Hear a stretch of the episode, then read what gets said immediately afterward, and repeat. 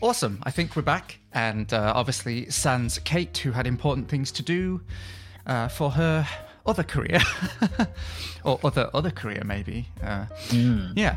Um, and uh, but we have more questions to answer. Uh, and Ben, you have those. I do have questions. Um, so this question uh, is to both of us.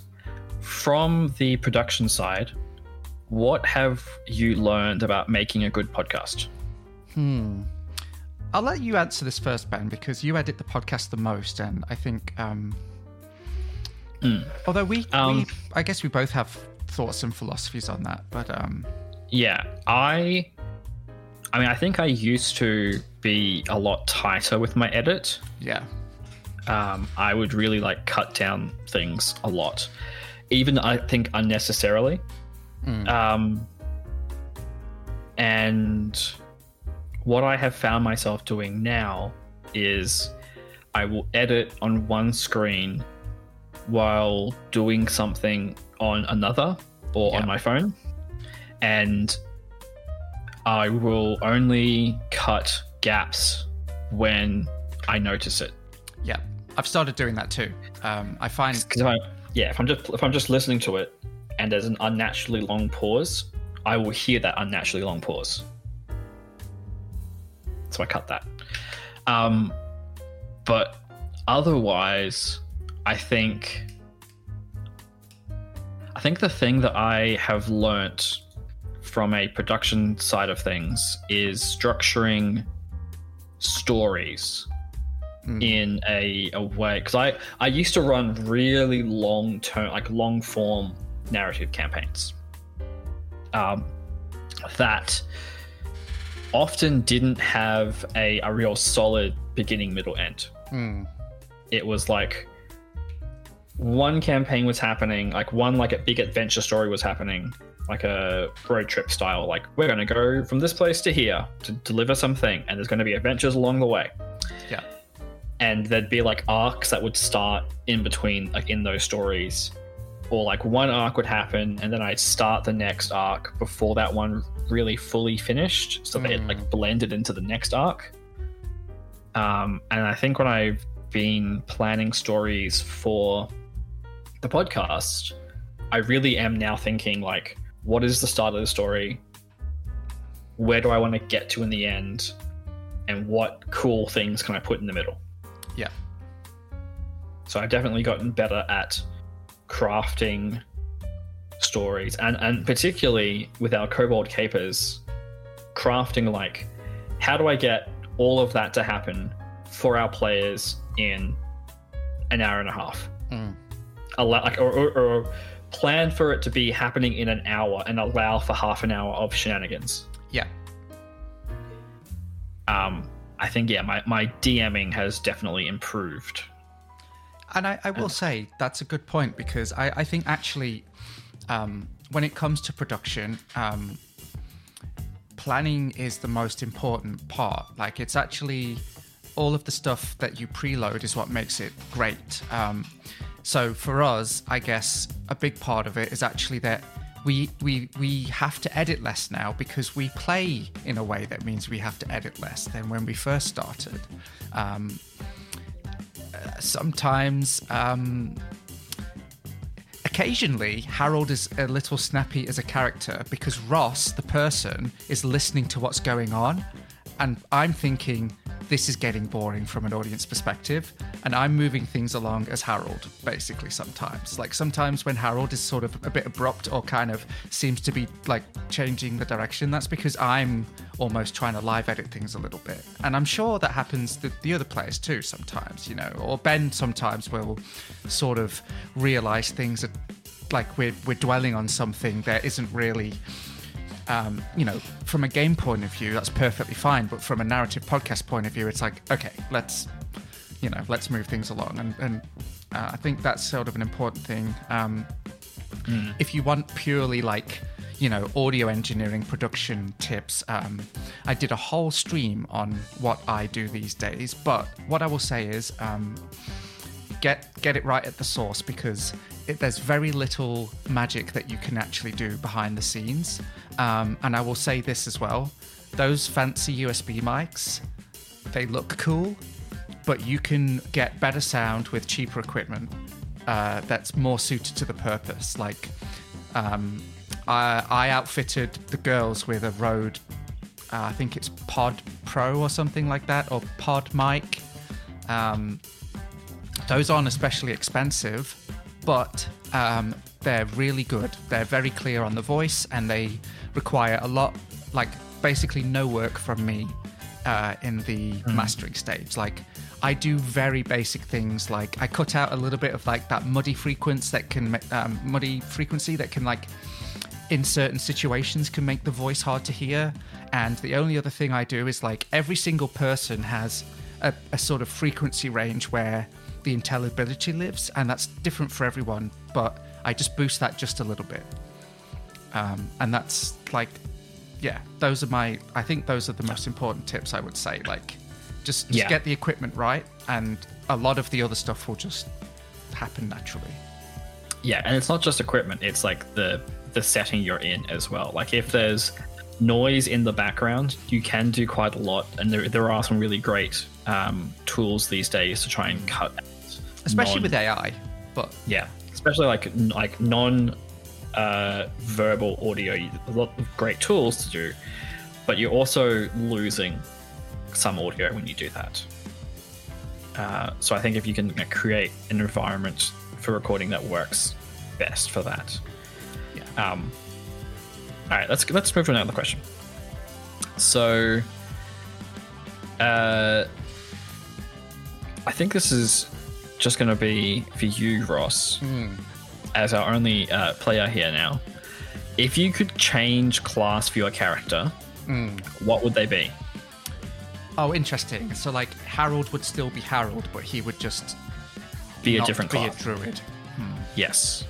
I and I think I'll highlight this for, for next time we have one of these, so I can ask Joe and Kate. Yeah.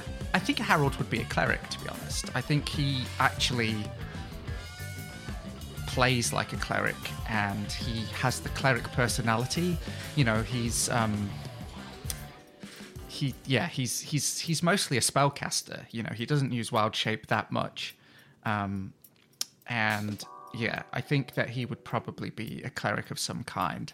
Um probably with some kind of like protective or um, adventurous like god you know like a god that looks over people who adventure or something you know Mm-hmm. There is a God of Adventurers, yes. yeah that would kind of be on brand but yeah um, he would probably be a peace cleric to be honest um, i think harold uh, would do well with that sort of like friendship and kind of bonding kind of stuff um because a lot of Harold's spells are actually like utility defensive type things. Uh, I think if we had, um, if Harold was different from the start, my answer is different.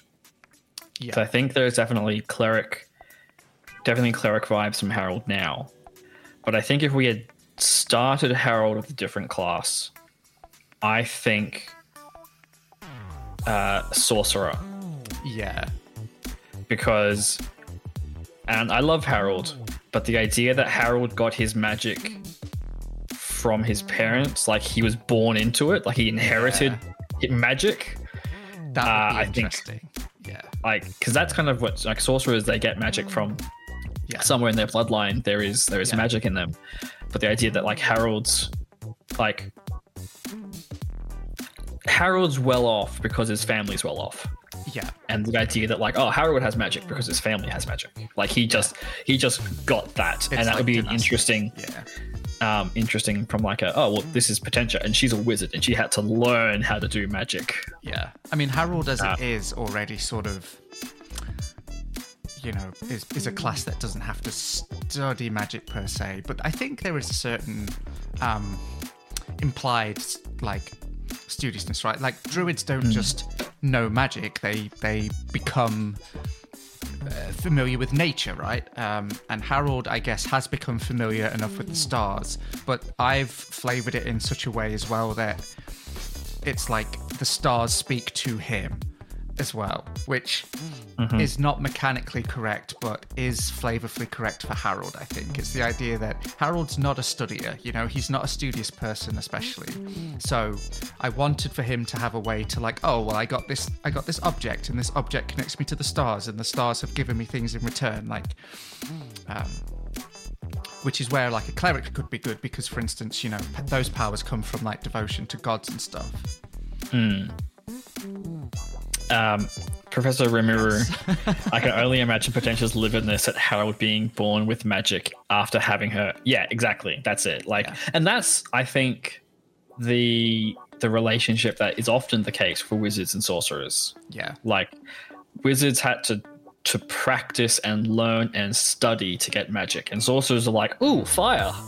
Yeah, and I, I actually do think that um, in a in a system that was less mechanical than D and D, there would be a lot more difference between the type of magic that wizards and sorcerers could cast.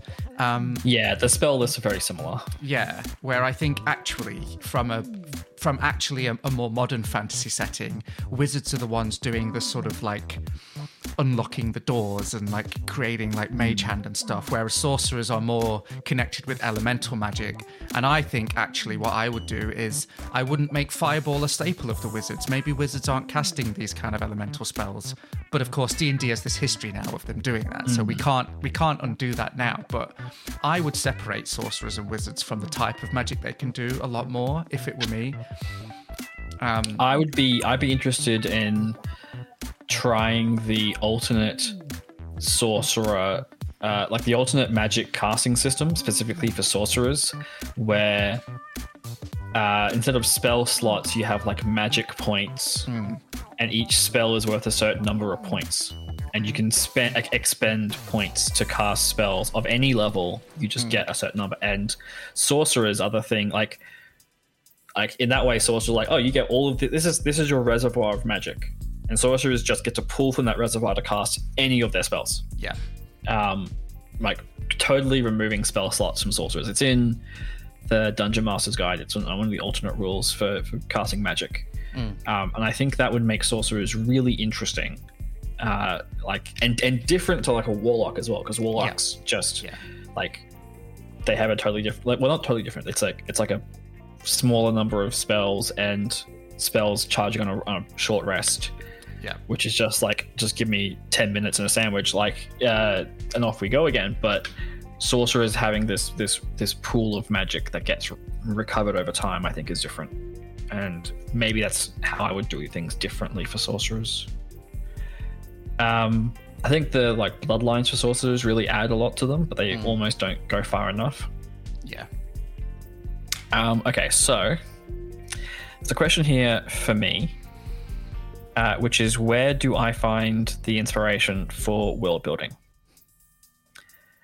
Um, I get a lot of inspiration from books and film and games and stuff. Um, nothing is truly original, uh, and everything is just remixes of other stuff. Um, you know, like I have a cool idea for an NPC. I, I've maybe seen a variation on that somewhere else, or I've read something else similar. Yeah. Um, I mean, sometimes there's just like I'll, I'll just be sitting down somewhere or having a shower. Often, shower thoughts are a thing, and like an idea will come to me. Like, what if there's a barbarian who t- l- learnt to read and became a librarian? A librarian barbarian. And what if instead of Conan the barbarian, it's Bonin the librarian? Done. That's a character now. And so, like, it, it, it can sometimes just be as simple as just throwing ideas together until something falls out. But it can also sometimes be uh, like thinking about something and then just running what that would mean for, for other things yeah. like uh, here's a, a great example diamonds are used for resurrection spells. Mm. What does that mean for the world? Well, diamond jewelry becomes very valuable, but also has like connotations associated with it because, Mm. like, oh, well, that diamond could be used to bring someone back from the dead, Yeah. and you're wearing it as a piece of jewelry. Yeah, it, it's like the, the the the symbolism of privilege just goes into overdrive when you think of how powerful those things are, right? Yeah, exactly. Um, or uh, a, a great example is if you have a a race of people that are exceptionally long lived, why aren't they in control of everything? Like if, if you're if you're a race of people and you can do like think like long term deposits for banking and like long term investing Yeah. um, but if you live like 800 years, your long term investments are really going to pay off. Uh, and so, like, why aren't those people then in charge of, of like money systems and, Mm. and doing stuff? And if they aren't in charge of those things, why? What is stopping them from doing it? or why have they chosen not to do it? Yeah. Um, And I think as well, But- it's just those kind of things also give you a chance to reframe these classic, uh, like, you know, um, vampires are evil, right? Except, well, what if they're not all evil? What if they are the bankers and, like, you know, the, the finance bros or whatever? And I think that's, it, it gives you, thinking about the world in that way does give you an interesting way to reframe what good and evil means, right? Because you could argue that, you know, hoarding wealth and using your long life to take advantage of investments is still an evil thing because you're actually just creating wealth inequality, right? Like it's just a different form of evil. well, I mean, like uh, the other example of like, oh, well, this dwarf um, is in is my is in my boss's position, and when they retire, I'm going to move up and become the and and get that position, but they're going to outlive you. They're going to be in that position long before you've left, like long after you've left. yeah. so that's like this there's this downward pressure on on like an economy of people who just don't get to move up in the world because there are people sitting there who are like doing their jobs for them like doing their job and not going to leave. Um and like that's like a really interesting thing I've had to think about in Ferromustis because it is like a mixed ra It's a mixed, you know, civilization, um, and I think uh, at what we find in the modern world is that groups of people do integrate and also groups of people find their own communities in those larger communities which is why there's like a district in in Ferromustis, which is like a dwarven district Yeah. um, where they like. I think there is. I think there's. I read a short story about what it would be like to be an elf in a town full of humans and have children there be born, grow up, get married, have their own kids, grow old, and that elf hasn't changed. And that there can be entire an entire generation of people in that town where that elf was always there. Yeah. And like an elf m- might be friendly with these townspeople, but can can an elf really be friends with them? Hmm. Because you know, if if you're this eternal being that lives 800 years, are you going to spend time getting friend uh, getting friendly with a being that is only going to live 50, 60 years? And you know, what does that mean for the for the people, like the humans in that world where there are elves there? Anyway, yeah. So I I could talk about world building for a long for a long time. Um. Oh yeah, so Dr. Dr. Rimuru talking about how there are like forgotten legends in the world, but Yeah. then like, oh, my granny remembers Noah's Ark. Yeah. Well, it's like the problem with Lord of the Rings, right? It's like, oh, everyone forgot about the ring. It's like, except for you, Galadriel, who's literally the narrator who was there when it was first revealed. Like, what are you talking about? like, I don't think the elves forgot about the ring, did they? Like, yeah, it's like that problem, right?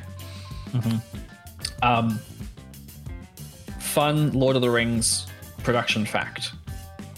They created an entirely unique. This is totally off topic now. They, they created an entirely unique lighting system just for when you get shots of Galadriel. Yeah, right. They created a lighting system to look like starlight, Yeah. so that when you when you see Galadriel and you see the reflection in her eyes, because Galadriel is, I think, the only elf left who saw the tree in in that like Yes. in the the, so. the realms beyond. Yeah. So she's the only elf alive that saw that. So like she has this like starlight in her eyes because she's seen the thing that like no one else has seen, and they created this entirely unique lighting rig just for her, just for Yeah. the shots where you see her eyes up close. I mean, I mean, to be fair, like that doesn't surprise me. Like the the, the lengths that they went to in that film to hmm. to produce things and just make a quality film is like crazy. Like I I've, I've spent as much time watching behind the scenes as I have watching those films. Like it, it's just yeah. Um, okay, I have, I have another question here. So, uh, I, this person says, I really like the idea of a traveling snack machine. If you could have Vendi follow you around, what drinks or snacks would you like it to have? Well, certainly something with caffeine. Like, I personally am not a coffee drinker, but I, I do enjoy caffeinated beverages. Um, so, certainly something caffeinated. Um, maybe like a really authentic, like Mexican sugar, you know, like sugar cola, you know, like natural sugar colas. Like, they're so good. Um, uh, but also, like, in terms of snacks, if we're if we're thinking yeah, follow you around. I mean, because you're not going to have like a microwave everywhere, so you, you're going to want it to be the kind of food you can just pick up and eat without any further intervention, I suppose. I mean, this is this is none of you. You didn't test if Vendi could heat things. well, we didn't. No, that's correct. Uh, but um, hmm. Oh, what kind of snacks? I mean, I'm partial to a good potato chip. Uh, uh, bacon flavor, especially, I'm a big fan of. Um,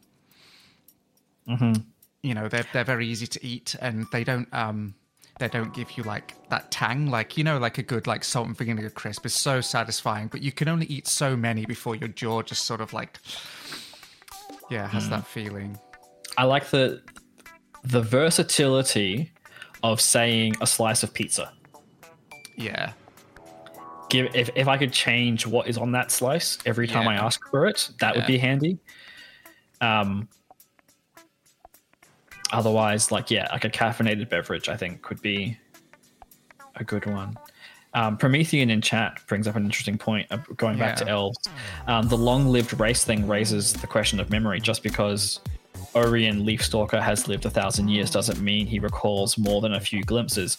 There's a really great single-player roleplay game called Thousand Year Vampire about like you play as a vampire who is going to be living a thousand years. And you write journal entries in this book as you go. And then every couple pages it says you know like go back and remember a couple things mm-hmm. but then you just forget everything else. Yeah, and so like it and then you have to start solving like mysteries and things and like people show up and you like you created this person but now you don't remember anything about them mm. Yeah really interesting system I, I haven't really played many single player like single person roleplay games mostly because i don't know if i could trust myself to like stick with the rules of it um but it'd be interesting um Dr. Emery says a mobile coconut water dispenser would Yeah. be useful. uh, I think that would be like really interesting because isn't coconut water also like an IV? Uh, like it's um it is isotonic with blood. So in in an emergency. Yes, I wouldn't recommend it uh, for various uh, bacteriolo- uh, like bacteriological reasons, but it is like saline essentially. Um, in in composition uh, if you did need to. Yeah, yeah. But it was uh, Ren- Renaness um, re- replied to Prometheus saying, you know, like, what was the most important thing for you 10 years ago? Like, that for an elf, that 10 years was, was nothing. Like, why would I remember that? That was almost yesterday. It's just, yeah. Yeah. Um, okay, so another question. Uh, what's a behind the scenes thing that we are particularly proud of? Um, every now and then, when I have a lot of time, I really put a lot of effort into creating, um, like a really full experience for the podcast, like background noise, sound effects. Um, There are some episodes where you do like left right sound mixing stuff. yeah, like I, it's really hard because I assume most people are listening in mono, but if you listen in stereo, sometimes you will get some really cool spatial cues. Um, yeah, from certain things. But honestly, um, I just think the fact that, you know, humbly, our podcast sounds better than like 90% of the podcasts out there, which is an achievement. I mean, I think the longer I'm on the internet, the more the the expression better than the majority has less weight for me, I think. Absolutely, because a lot of things are made. That's, you know, Yeah. Um, so I think there's definitely we don't have that audio fuzz that a lot of podcasts have. yeah, Or even some like uh poorly made radio has that like background audio fuzz that is just ever present. Um, where like where, if, if I, I number of times I've seen something not professionally but semi-professionally cr- like created and put out into the world, and I hear that audio fuzz in like a, in someone's video. Mm. I just just it's not it's not that hard to just do a mask over the audio and just cut out that bottom fuzz. yeah, It, it does affect the top peaks. It does like limit it a little bit, but for the most part, you can really like clean up your audio, and yeah, hopefully that becomes a thing that people. I mean, I, okay, the thing that I'm from a behind the scenes thing that I'm particularly proud of is how good we've been at being weekly. yeah, absolutely. I mean, like I say, there are very few exceptions where we haven't, um, like we we've we've accidentally not released an episode like once. Um, but Yeah. like mostly we we do we do tell people ahead of time hey we're taking a couple of weeks off we'll be back then um and just like Yeah, there's only been a couple times where like everything has gone wrong yeah and we've lo- and we've lost audio or yeah that's yeah that's only happened to us once because we're very careful about like yeah. like i think three different sources we have now for the most part of think- our recordings so I think I think our worst. I'm gonna. This is one of the. I think it's come out. Yeah, it has. We had an audio recording where like it felt like everything went wrong. yeah Like, was it my Discord needed to be updated or oh that's right you had not- this this really squelchy audio and yeah, it was really it was really messed up, and then I had to restart my computer, and it took forever for my computer to restart. yeah and then Kate or Joe had some audio issues, and then when I was editing it, there was some pro. It was just for whatever reason, it was just the most cursed audio recording we've had, apart from the ones where we where we actually we lost audio. lost it yeah Uh, like it just it just disappeared off off off some hard drives. Um, but yeah, like th- that one was just cursed, and hopefully none of you know which episodes it was. Yeah, we still Um, managed to get that that out- out somehow. Um, yeah, I mean, like, yeah, occasionally we do get something where you know the the audio doesn't meet like my quality standards, but we have no choice. Um, yeah like there was there was an, uh, a recording we did where i think it was my something had happened and my microphone had become unplugged or Yeah, right. or something and like it was working through discord so like discord was picking up the microphone but our recording software Reaper was using the webcam Yeah. microphone audio, Something like that, yeah. and so like everyone in the in the call, it's like this sounds perfectly normal, nothing's Mm. going on. But listening to it afterwards, it's like, what happened? Why is the audio so bad? Yeah. It's because it, it picked up the wrong mic. Um, yeah, I mean that's we're doing this three years and we still have issues with Yeah. microphones and stuff, and yeah. it's And it's just it's just unavoidable, you know. It's one of the reasons that we have three different recording sources, right? Like I guess actually another like behind the scenes thing um, that I'm especially proud of is like I have written a few music pieces for the show that are like staples of the background music. Um, and they're not there to be flashy, you know, they're just there to be sort of atmospheric. But it is cool to be able to like um, contribute like multiple different like creative things to the project beyond just being a character, I suppose, as well. Um, okay, so there's there are some questions here just for me.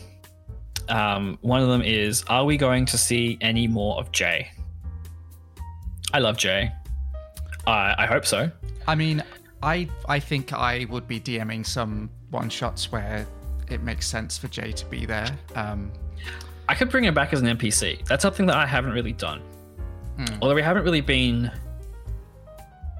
since we introduced Jay in uh, the dragon arc that you ran, and then subsequently in the pumpkin panic yeah, arc.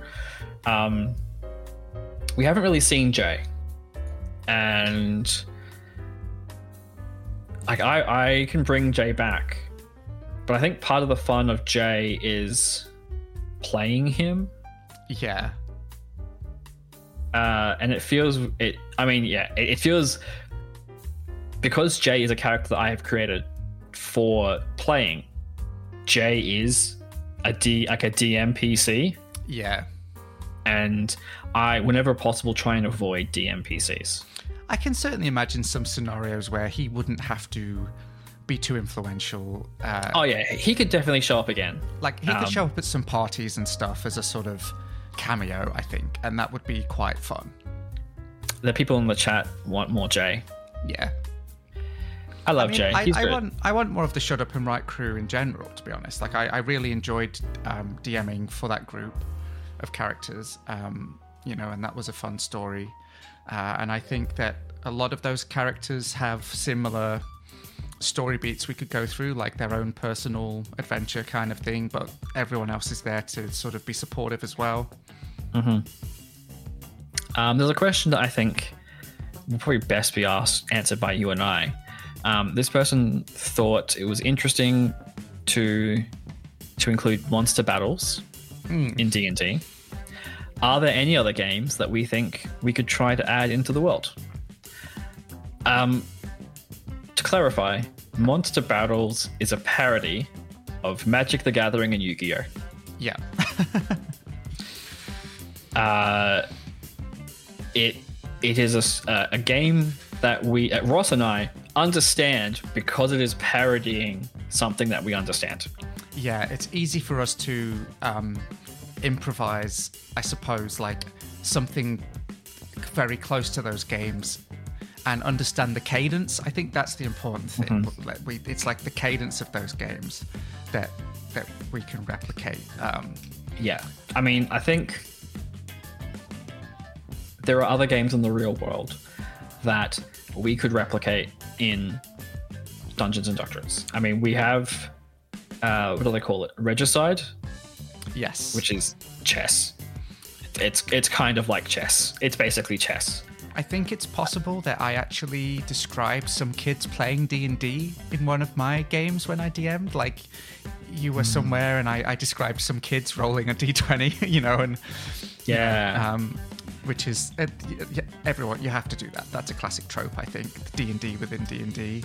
Um, We've had card games as well. Um, barbarian. What did I call it? Like barbarian. yeah, like the Yes. yeah. Barbarian. Um, I could see um, a, that's kind of an actual a real game. Yeah, and like I can I can see introducing something like Settlers of Catan or like those kind of games because uh, I, I actually can see a like in-world reason why people would want to play those kinds of games. Yeah, I think you could definitely come up with alternate games that we would have a familiarity with. Um, you know, rather than Settlers of Catan to be Settlers of some other place in the world. Yeah. Um, there are some that I don't think translate, like Ticket to Ride. Yeah, I'm right. not sure really has an equivalent. Um, Pandemic, Mm, I don't think really works. Like you, you might have like a, a because like a Plague pandemic, a something. pl- like yeah, You know. we're gonna play this classic board game, Plague. yeah. Although you know, Uh, could be interesting, but in a world with so much magic, it, it's hard to imagine. Like, Yeah, and that's yeah, so many things are just solved by magic, aren't they? I mean, I mean that's why Dragon Chess is a thing in D and D as well. Like yeah, there is a more powerful piece above the queen. It's the dragon, and it can leave the board and do other things outside the bo- regular board space. Um, the dragon in Dragon Chess is like the queen, but it's also like the knight because it can hop over spaces because it's a dragon. I could see um, more mechanical games coming in though, like um, like say a uh, like a Japanese uh, um, like prize arcade, you know, with like claw machines and uh, Oh, yeah. those kind of things. Uh, Some artificer creation. yeah, that could be pretty fun. I can imagine Harold enjoying like a place like that. There is, without giving it away, I do have something coming up uh, to really kind of play with what is. Okay, here is. Okay. Not a spoiler, but a teaser for a future arc. What happens um, in a fantasy world if tech bros yeah, I like that. Uh, just reinventing banal stuff. Um, yeah, so Meredith, uh, Meredith winning Oh. all those games with the starter deck. Do you know what's beautiful about that? I mean, that was just purely the dice rolls, Uh, Oh yeah, and that just created Yeah. such a great moment. You know, um, Promethean, all those games with the extensive use of anime object. I I uh, hold true to, um, again, monster battles, but with illusion magic. yeah, Like it, I mean- like at that point, we are just doing Yu-Gi-Oh. Like it is, I play the card and the illusionary monster shows up. Like that is it. well, like Ardent, um, Ardent Roleplay, right? Has uh, oh, the, the the scanning yeah, thing. Yeah, you know, it's Yeah. really cool stuff. So yeah, um i mean i think at some point in my earlier d&d career like i wanted to create a an actual original game purely for d&d i say original but i would actually be borrowing heavily from an in-universe game from the book series by garth nix the seventh uh, Seventh Tower, the Seventh Tower, which is they put cards down and create a shadow monster hmm. based on the attributes of the cards they put down, which are like, I have this lizard and I have this cloud monster and I have this other thing, and then it, the game creates a shadow version of this conglomeration of monsters because you put the lizard down in the body section and the cloud monster down in the special section and it becomes a creature which has like the lizard body and cloud monster powers. And i was like what if i took all of the things in uh, the d&d monster manual created a deck of cards which had attributes for each of those things because they exist in the D&D book anyway. And then it just like this monster and this monster and this monster and this monster and then it spits out through like a some kind of reference system yeah, the monster that you now have. And we have a one-on-one battle in game with that. Like the idea of like, oh well, I'm gonna play the Tarrasque in, in here and yes, thank you, Oz superhero. Uh yes, Monster Builder from I think it's Monster Builder from Garth Nix. Yes. Um so like that could be an interesting idea. But it just it was one of those things I'm like, this is a lot of work Yeah. for I mean, a, a, a, a one scene Yeah. thing in a game. Turns out game design is difficult.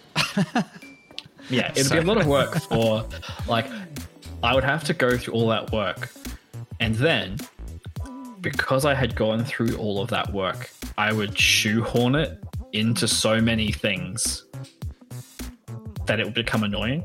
Yeah. Like, oh, some wizard wa- won't help you unless you beat him in this card game. yeah. And then, like, oh, well, now you have to go through this game again every time I'm going to try and beat this person or do something. And I'm like, well, does it actually build to the, like, does it add to the world? Does it make it, I guess it adds to the world, but does it make it fun? Yeah. And in our case, it has to be interesting to listen to as well, I think. So, Yeah, yeah, exactly. And uh, I, I think I would enjoy playing it myself. I just don't know if it would be fun to listen to and actually enjoy it. Oh well. Um. Oh, we have some more. Uh, sorry. So Zanagami said that they love the way Susie picked up their, their deck in that arc. Just Susie can pop up anywhere. yeah. Yeah. The benefits of having uh, a great guest player who who at short notice I can be like, hey, Yeah. do you want to show up to a mini episode and Yes. play card games? Yes, Debbie has saved our uh, casting issues on multiple occasions, and we. It's and it's it's not just it's just like it's always such a good time. Like Debbie just fits in so well with us as a group. Um, yeah, we just always have the best time. So yeah, Absolutely. Um, okay, is the question uh, for me. Oh, it's quite a long one. I'm to have to copy this because it's so long I have to actually put it into a document because it doesn't read very nicely in my Google form here. Um, okay. Uh, so this is from Daniel. He asks, when you started this back in 2020, you would have had roughly planned how you thought the overall story and character progression would go. What has happened in the story where you were like, wow, I would not expect this to happen? Also, if you were able to share without ruining potential future stories, what outcomes didn't happen because the story direction changed? Hit me with those alternate realities. Okay. Um. Hmm. That's a. That's a involved question. I did have the story roughly planned out. Um.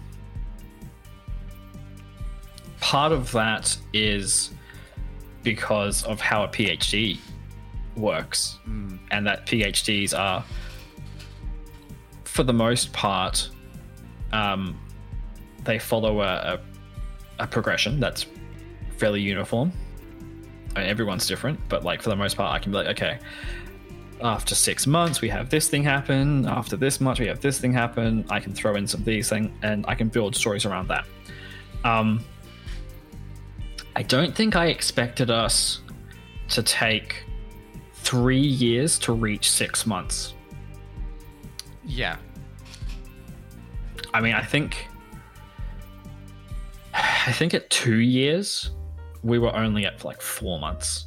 I think we've we've skipped full like it. We're we're very slowly. Like I think actually the first year is only maybe a month of in-game time.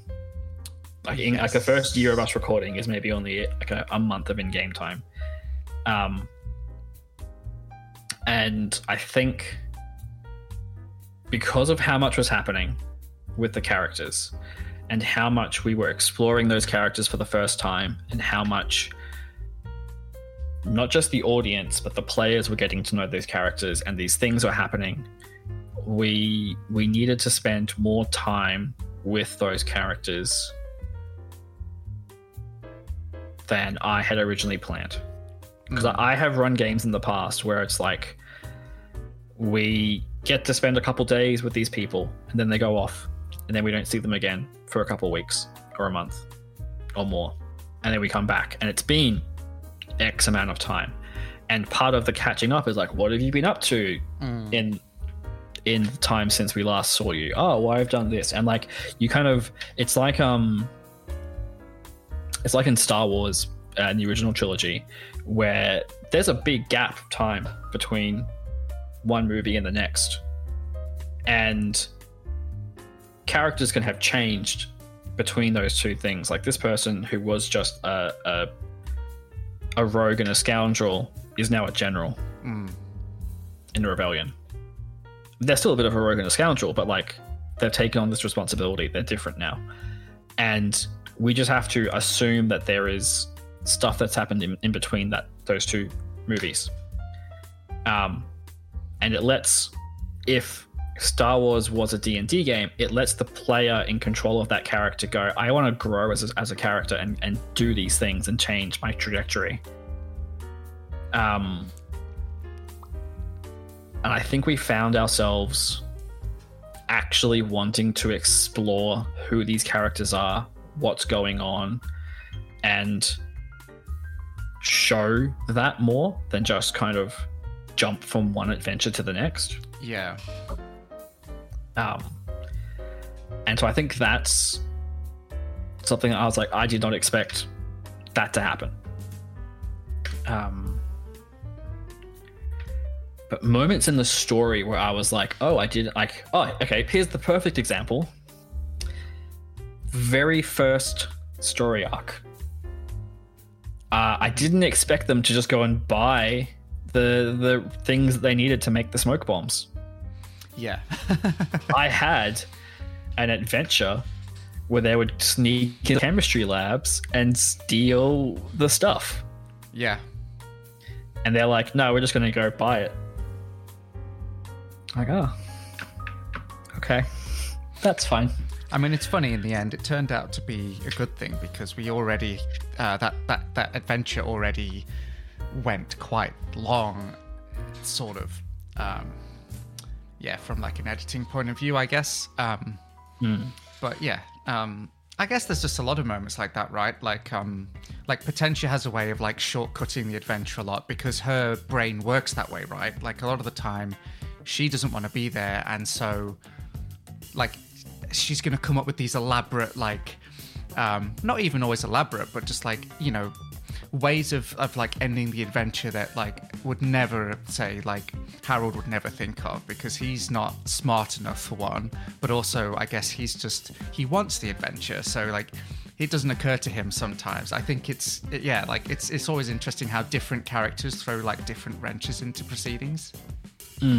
I mean, like I had, uh, I had an idea for how to progress the story in the Moon arc with the. We're going to give everybody uh, water spacesuits, spacesuits made of Yes. water, where everyone's going to have somebody use shape water on them to give them a suit, and they'd all be using scrolls of water breathing, so that they would be contained in water on the moon, breathing water. And that was my idea for like a spacesuit without having to like create magic suits. Just like, oh, we're just going to give them water suits because like water is pretty decent at absorbing radiation and dealing with heat fluctuations. Um, and like that was my solution for how do how do I get people in a low technological setting to be on the moon and survive. To get outside of this protective bubble I've created, how do I get them somewhere else? I'm going to give them water spacesuits. And all of the characters were like, that's no, I'm not doing that. That's did you see what happened to that gremlin? It burst into flames. I'm not going out there. yeah And it's like, ah. You know, on second thought, that is uh, a perfectly reasonable explanation, like reason. I don't want to go do that. That sounds dangerous. yeah Um, and so, I had to improv moon crabs. Yeah, which is just one of the happiest accidents of all time, basically. Like that, moon crabs exist because my plan to get the characters to go somewhere didn't work, and I was like, well, what if I just pick up the the carpet that they're on and move it? I get them to where they want to go. Yeah. Um, yeah, that yes, uh, Oz game, Oz superhero. That yeah, the moon crabs were improvised. I created them on the spot to solve the problem.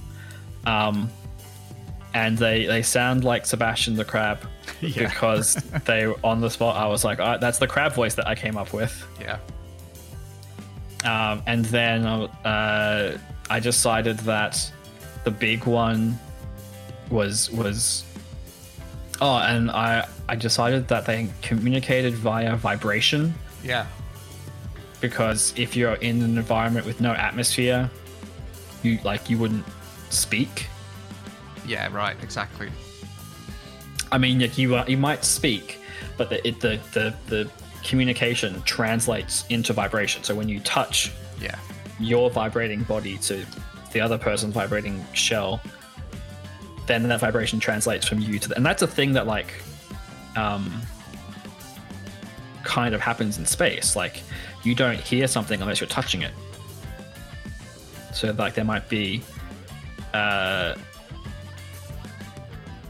a, satellite or something that needs repairing and as the, they're approaching it it is just a silent thing in space flying to, like floating towards you but then the astronauts touch it and then they can hear that like oh this thing is making a noise. Like it's got a, a something wrong inside of it. And it's only when you touch it you can actually like hear that thing. So i'm like oh well that's what i'm going to do. I'm going to have these crabs communicate via vibration and i'm going to have the moon crab queen which is really really big have a really bassy deep vibration mm. and have like a like a whale voice sound to it because it's so big that it, it like resonates within its own body. Um so i guess like alternate realities uh you may have become more involved with the thieves. Yeah. the the rogue society. Um you may have I wa- I- I was fully prepared for you all to go to the temple. Um Yes. of- like the goddess of life and death temple. I was fully prepared for that. I didn't necessarily want you to go there. I wanted you to go to the strange moon ruins. Yeah. um, because that's where the the like radiation elemental was kind of directing you. Yeah. Um, do you, can you think of anything where like where you noticed the story went in a different direction?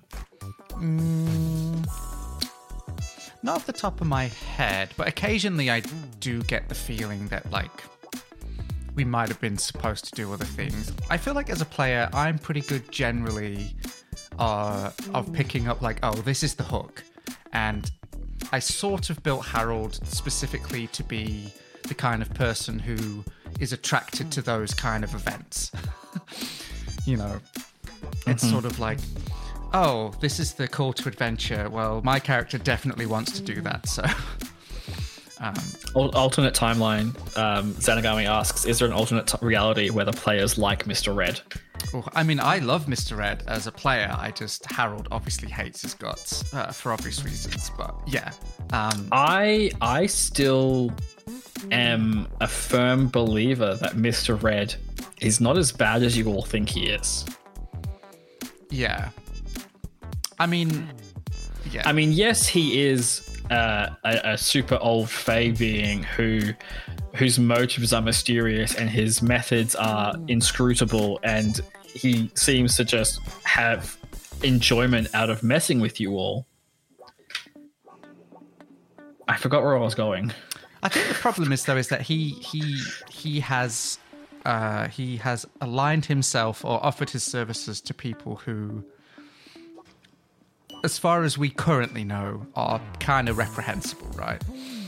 It may turn out that they are a lot more um, like there's a lot more complexity there. But as far as the characters know and the players know so far, he has aligned himself with like you know essentially terrorists. So, you know, I think that is the overriding factor in his character. And I mean this in a like a you know a, an ethical like philosophical you know character. Um, certainly for Harold, that is just, you know, Harold is very idealistic, I think. And it's going to take a lot to prove to him that those decisions that he has already seen aren't the defining characteristics of that person, I think. Yeah. I mean, like, Harold even hasn't. Uh, actually like listened harold hasn't seen what's happened with meredith as well No, he knows very little of any of that. So, um, yeah. Uh, Valexion, hello. Thank you for chatting with us for the first time. yeah so i think i think harold doesn't know as much as meredith knows i think meredith would be the best person to be like is mr red what is what what's his deal but actually meredith would probably also be like i don't know Yeah. um But I, I look I look forward to that development, right? Like, I mean, uh, yeah, I, I like characters that are challenging in multiple ways to interact with, because obviously, from a role playing playing perspective, that's really interesting. Um, so yeah, it's gonna be it's gonna be fun to to see where that goes. I think. I'm going to put a poll up if I can work out how to do so, um, asking uh, you all what your thoughts on Mr. Red are. Um, and while I work out how to do that, I will ask Ross another question. Mm. Um, what moment or moments did you think the party wasn't going to walk out of it? Mm. Yeah, that, there's been a few like on the moon things were looking pretty bad. Um, it's it's it's funny because Harold gets himself on the front line quite a bit, and so I, he's been knocked unconscious. I think at least twice as many times as all the other characters, probably combined, um, at this point. Um, so that was pretty concerning. I, I did think there was a good chance that like, you know, we might not survive that one. Um, it is hard though in a way because we we somewhat have plot armor that and there's a lot of times where I'm like, okay, well, this seems bad, but I'm pretty sure Ben will have a plan in some ways to make sure we don't all die. Like I think there are real stakes and I think the party could just get wiped um, under the right circumstances. Um, but that's the one that comes to mind immediately. Um, there are certainly opposites I where think- I thought we were going to be in big trouble, but actually we ended up sort of accidentally, um, you know, like with that phase spider. I, I think we just. I really There was a lot of there was a lot of planning. yeah, like I, I thought I thought that was going to be a tough fight, but in the end we just sort of we rolled well and we came up with a pretty good plan and yeah, you know, that worked out for us. So Um, I I think set this poll for five minutes. Let's do a five minute poll. Um. All right, starting a poll about Matt. What's the deal with Mr. Red? Uh, so I think the moon story, the the moon battle with the like the the boss fight on the moon was a challenging fight, but I had that reveal with Mr. Red in my pocket. mm, So from my point of view, that encounter went almost perfectly. it's funny, you know, because like the dice rolls really like were not good. you know, uh, both Potentia uh, and Harold's dice rolls were just not great during the fight. Um, so yeah, it would have been interesting if they had gone better, and we might not have needed that assist. And then it would have been interesting at what point you inserted that like element into the story because it may not have felt um, organic anymore had things gone differently. Um, I think. I think early on, I was surprised how much damage you could output Mm, as a group. I wa- I was surprised about how quickly you could just burst damage yeah. into the world and, and, and take down enemies far faster than I had expected. But at the same time, uh, especially early on, you were all made of paper. yeah that's it's it's it's rough like starting starting at low levels is difficult you know and like most enemies could kill a player in two hits Well, especially because um, I mean, uh, out, outside of of Wild Shape, there is no tank in the group.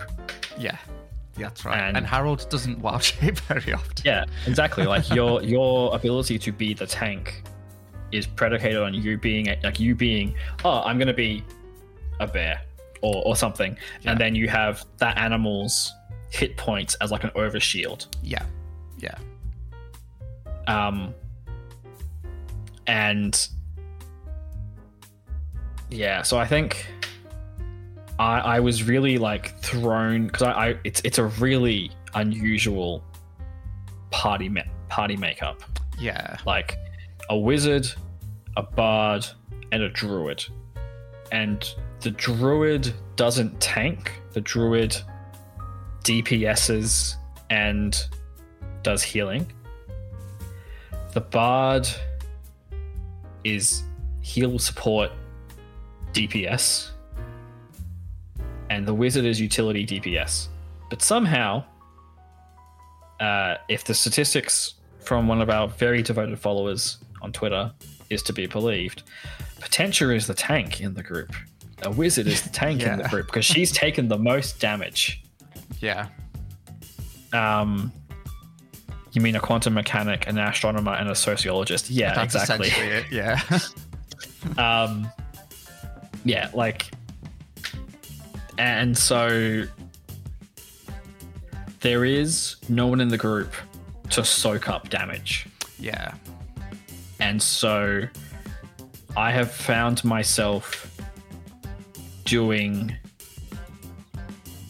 moves. I, I like again this is me borrowing from monster of the week like another story another game system where you can in monster of the week rather than dealing damage you can like the monsters can do moves that put the players at disadvantage in some way. And so i've found myself like oh i'm just going to do a bunch of like little damage but also like have this character get knocked out like knocked that way or put asleep or yeah.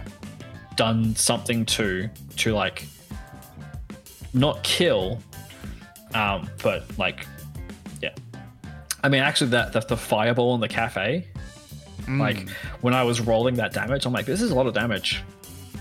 Are they gonna be okay? Okay that everyone like all the player characters are fine. A lot of people were not fine in that cafe.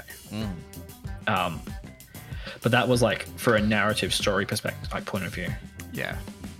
Uh, and I think I've been I've been pretty. Oh, the the winner uh, of the poll is unknowable Fey being. yeah which makes sense they are you know they're very inscrutable which i think is what makes them so Yeah. interesting so Uh, one person said bad per- bad person. No one said they're good. yeah Most people said tend to think unknowable Fey being.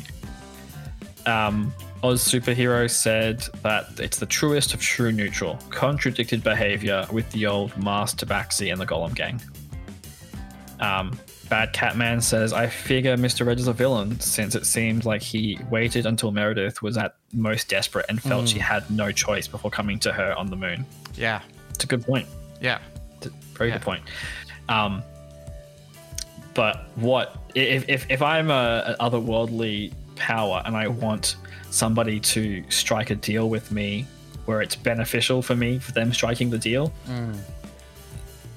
Very few people are going to walk into that per, that that otherworldly being's you know corner on their on their good days, No. very few people living their best life is like, you know what? I am going to sign some mysterious deal for for power. That sounds like an excellent decision to make. Give me uh, unknowable cosmic um, regret uh, for a one d six cantrip. Um, Mr. Red, not a good guy. Definitely an unknowable Fey being. Probably a bad guy. yeah.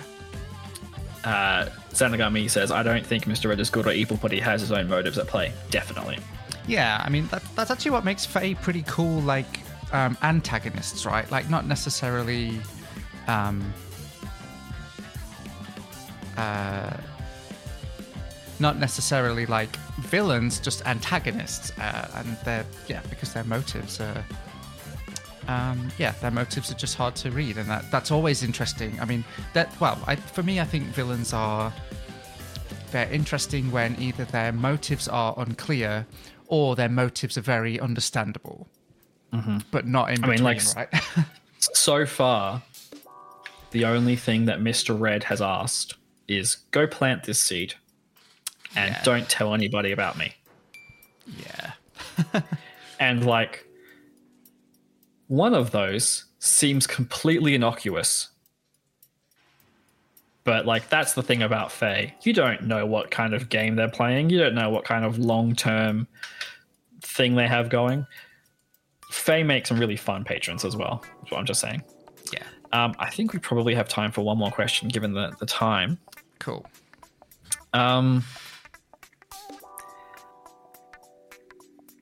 so I think, given that it's it, it's been three years, uh, this question comes in from Courtney. Courtney asks, "It's been three years since you all started Dungeons Doctorates. Where do you see it going in another three years?" It's interesting because um, the this this sort of set of characters has a natural endpoint, right? Like when they finish their PhDs, um, as great friends as they are, I don't imagine they're going to just continue being an adventuring group. So at some point, these characters have to finish, and I think I don't know if it in three years we'll get there. I, I do imagine we'll accelerate the timelines a little bit now that we've sort of developed the characters. Um, I mean, I, want to say in three years we we have gotten there, Yeah. or uh, at the point where we're in the final final year of PhD. Yeah, and so I Um, guess the question is, you know, at that point, do we do we roll new sets of PhD students, or do we do we move the narrative onto a different setting? Um, you know, I, I I think we would like to, for certain, keep the sort of Furimasters first going. Um, because we've had so much fun with our one shots and other things, you know, um, just living in the, the city and doing adventures. So um, I think at some point we have to have that discussion, but um, for sure, I think we'll be hopefully just carrying on with stories and um, maybe we, we start a new system. You know, we give ourselves the chance to. Well, because that way, like, we'll be in what D and D seventh edition at that point, three years from now, sixth Oh, edition. I mean, with, yeah, whatever D and D next ends up being. Um, So, okay, so here's a question. I, I want to rephrase this then, because three years is, you know, we don't know. Um, given where the characters currently are, hmm. thinking about them in an academic situation, let's imagine they all complete their PhDs, because not everybody finishes hmm. their PhD. They complete their PhDs. Do they stay in academia?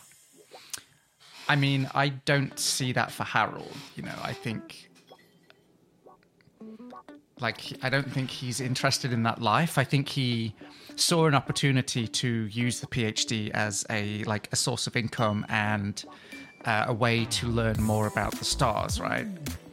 But learning about the stars for him is really he's motivated more by like how he can learn to use those skills for adventuring or like figuring out what happened to his uncle. I I, I feel like he's not really like like I, I think for him receiving this the the constellation sphere and the sword like put a wrench in what he was planning on doing, right? Because he was he was a zoology student, like he was gonna learn about animals and beasts and all that. And then I think all of the that stuff changed the course that he saw for himself. Um, and it's funny, like I don't think Harold saw himself as an adventurer until he got those objects and they revealed adventures to him. So, listeners, take note of this. In three years' time, at a point where I'm hoping that we are getting to the end of the PhDs, um, if if this answer has changed for Harold, Yeah, that'd be I'm interesting. really I'm really interested to see if Yeah. Harold's position has changed in three years' time, or like in in in the roughly four years of doing a PhD. If Harold will, because that's kind of the time timeline we're looking at. yeah, um, if Harold is going to have changed his opinion about academia. yeah, Um, I I think I can see Potentia being in academia. Mm, She, at the moment, is a very academic person. She wants to understand the universe. She wants to understand how magic works. Uh, I think this is, and then this, this is me, Ben. I mean, I mean, Kate probably has a different opinion to this, possibly, but I think Potentia is the kind of person now, snapshot now, who would stay in academia. Maybe not at Ferromustus, maybe somewhere else. Maybe they would be like, got my doctorate, gonna go study somewhere else, do something else, do another, you know, more advanced teaching or more advanced study somewhere else, go join a research team somewhere else. Um, but I can see Potentia sticking in academia. Meredith, I don't know. I like in the kind of like sociology side of things, there's a lot that she can do. mm, Um, but I almost can see Meredith again, snapshot of where Meredith is now, wanting to like take her research and apply it. yeah. I think, And- yes, I yeah. think I that's what I read from Meredith's character too. That she very much like enjoys acts of like social service, and that actually this PhD is a chance for her to sort of gain more skills in that area rather than just become like a forever academic, essentially. Yeah.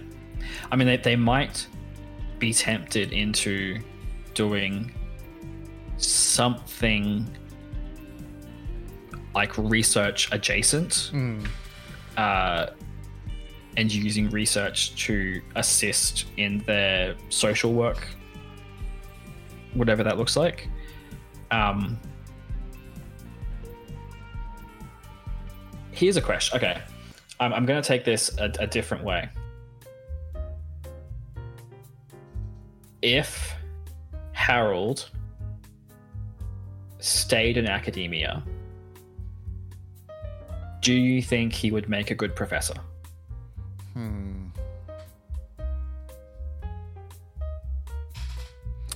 I don't think I I don't think he would. Like in terms of I don't think he's focused enough. I think that's Harold's issue. I don't think he has the like the mental focus to like uh like lead like research questions, coordinate students, and I don't know if he would be a great teacher because I think he just doesn't have that like um like he he doesn't have like the the logical flow of ideas to like really tell them to someone else in a way that will help them um which is a really important part of teaching right? Like it's the ability to like order your ideas in a way that makes them understandable and like um impactful to people. So like Harold Harold would be that rogue academic like in a laboratory with just writing on all the boards everywhere like the the Yeah. classical um like Doctor Who esque like yeah basically um I can see Potentia being a good a good professor a good, like she has questions that she wants answered and she has I think the focus and the drive to to do that Hmm.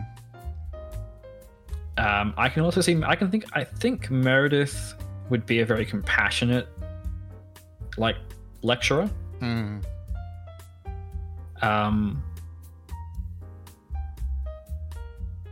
it just depends on whether or not her non-academic pursuits can mesh with her academic pursuits.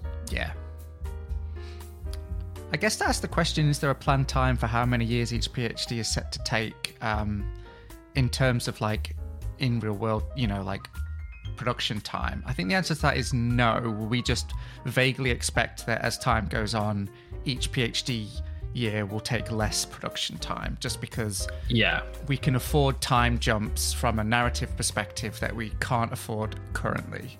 Uh, Yes. Yeah. I mean, we we skipped not entirely a month, but most of a month when Harold was like locked up studying. yeah. and I we couldn't have done that if we didn't spend the time beforehand making the characters make sense. Yeah. And if we think like in my mind, rationalizing it back, so much of starting a PhD feels like it happens in those first couple months. There's so much you're learning. There's so many new things. There's people, there's places, there's ideas, there's just understanding how the PhD is going to work. And then there are like moments in time that you can like snatch onto and remember. I'm thinking about my Yeah. like undergraduate time, um, and like my postgraduates, but like there are bits that you remember, and then the rest is just a blur. Yeah. And I think now that we've kind of gotten through the like introductory part of how the university works and and some of that, we're getting to the point now where it's like, okay, now we're gonna be jumping forward more and more onto these these kind of bigger milestones. Um, or just like memories from from you know time at university. Mm. Um, yeah, I, I can see that that jump happening more and more.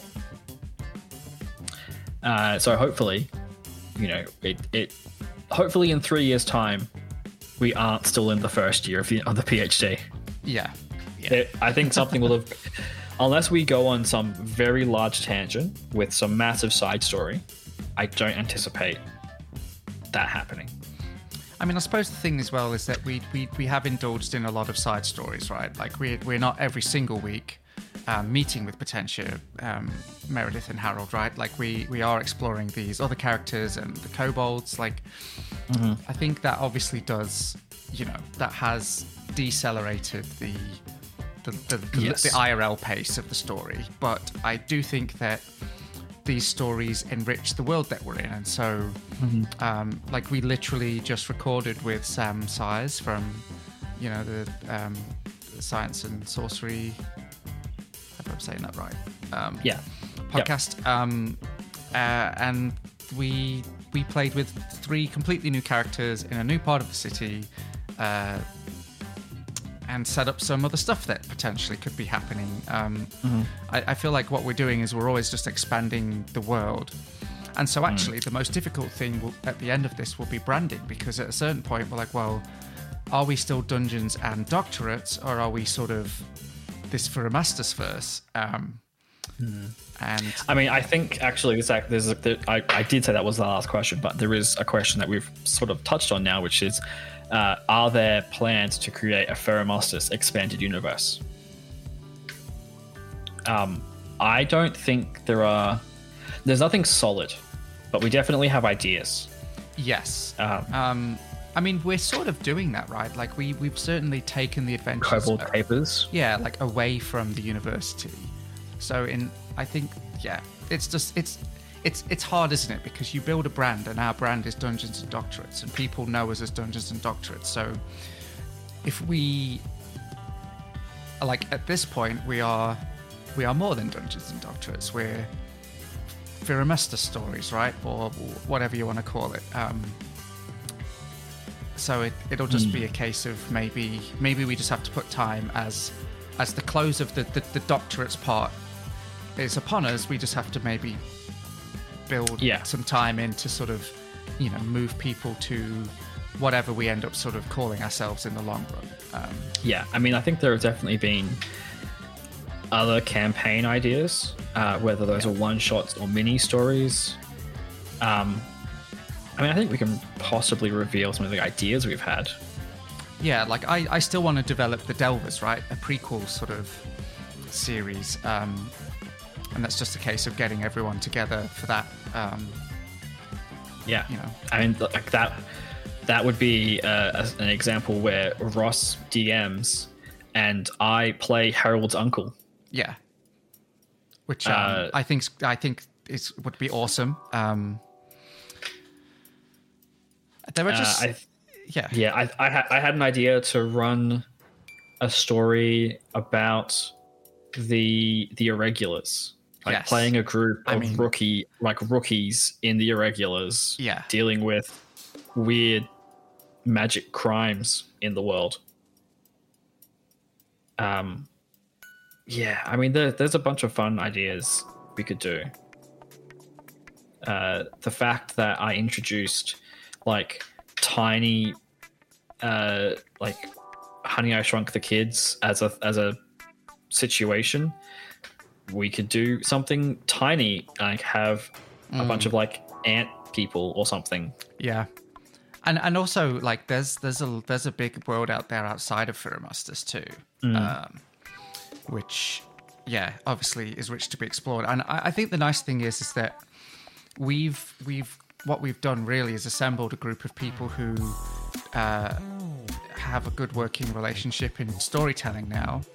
And because of various awesome initiatives, we've met a lot of cool people outside of that group. So, you know, we Ben has this rich world that is still has a lot to explore. So we just we have a lot of inspiration for material. Um, I think yeah, we'll just I think there'll just be a natural progression at some point of just continuing to do that and continuing to enjoy what we do and pulling in you know certain people at certain times and just telling stories you know as, as long as people are willing to listen to them i think I think we also have, like Ross and I have discussed, that we also have ideas for further afield stories.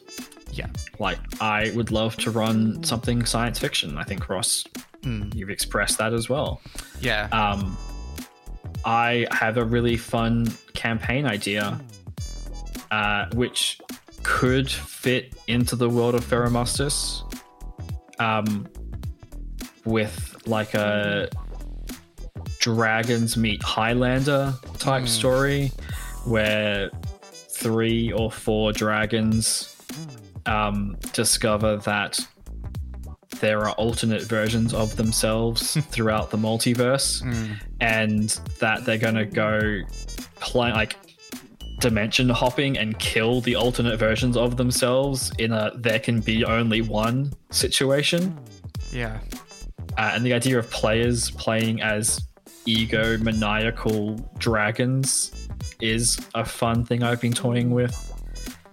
Um, I don't know how that would fit. Like, I mean, technically, if they are multiverse dragons, then they could fit into the world of Pheromustus. yeah Uh, but the like the scope of Pheromustus doesn't really it doesn't fit for them. Yeah. I mean, I think that's just an interesting thing for any group of creators to try and grapple with. Like, um, you know, it's possible that, like, we've we've structured a show that really lends itself to like looking at these particular characters, and we've we've we've gone long form with it. It could be that you know at the end of this we pivot to doing shorter campaigns, but more varied versions. Right? We do the sci-fi thing, we do the Highlander thing, uh, and rather I, I think we've locked ourselves into really not having too much time to do these extra things right now because we really like the focus on these characters um, but i think that's just i think uh, And uh, the demands of a weekly release schedule as well. yeah yeah but um you know i think uh it'll be a case of just how we all feel at the the end and how much time we all have and what, like what time zones we're all in and whether that allows. Um, you know, Mm-hmm. uh, maybe we expand the team a little bit and maybe sometimes certain people are involved and sometimes other people are involved you know um, i don't want to speak for anyone and i don't really know exactly what the future will look like but i'm just happy that we have a group of people who love creating stuff and a community of people who just love to be involved you know i i just don't think there'll ever be within the next like 10 years like a lack for creativity. There are just so many awesome people around that you know it's it's hard to, it's hard not to be inspired when you have so many people like gifting you inspiration all the time. So yeah. Absolutely, absolutely. I think, yeah, the more the more we do this, the more we meet interesting people uh, who we want to collaborate with, um, and I mean the there is probably an argument for uh, do we want to be adding certain like to to an oversaturated story market, but as long as there'll be people, there will always want stories. yeah. Uh, so I think as long as we have fun making it, then hopefully people listening to it will have fun, and that's all that we can really ask for. Well, given that it's 10:30 here, yeah probably time to wrap this stream up. yes Um, I think we should do a raid. i do And- as well. Uh, is Corsairs Cove still up? Let's have a look. Corsairs Cove, by the way, a great uh, Australian D and D podcast. They're Australian, pretty sure. Corsairs Cove. Uh, I might be wrong. Corsairs Cove, are they still live? Um, yes, they are still live. All right, Awesome. we're gonna we're gonna raid Corsairs Cove. Um, they're great. Uh, how do I do that? I am not good at this. Raid channel. There we go. Corsairs Cove. We're gonna raid Corsairs Cove. Thank you everyone for for joining us today. as always uh, a Um, lot of fun Yeah. Uh, we're going to go to Corsairs Cove. They're playing Baldur's Gate 3. Oh. Thanks, everyone, for, for joining us tonight. You know, celebrating three years. Yeah. Um, yeah, we could not have done it without all of you. And all of you has made this the journey that we are in now. Like, it, it's yeah it's because of you. Uh, so hopefully we'll see you again. Um, I'm sure Ross and I will come back at some point and do some some more Dwarf Fortress oh or yeah absolutely uh keen for do that. a playthrough of Baldur's Gate or something. Yeah, Um, multiplayer Baldur's Gate, by the way, is amazing. I highly recommend if you can experiencing the game that way. Uh, really good. I'm sure we could. I don't. I wonder if we could make Potentia, Meredith, and Harold in Baldur's Gate. I bet we could. Uh, I don't think the some of the more like exotic classes are in there, but we could get something similar going on. I think. Zanagami says Jay in Baldur's Gate 3. Oh, I mean, amazing. Celestial Sorcerer, yeah. Anyway, all right. Thank you, everybody. We're going to raid over to uh, Corsairs Cove, show them some love. Yes.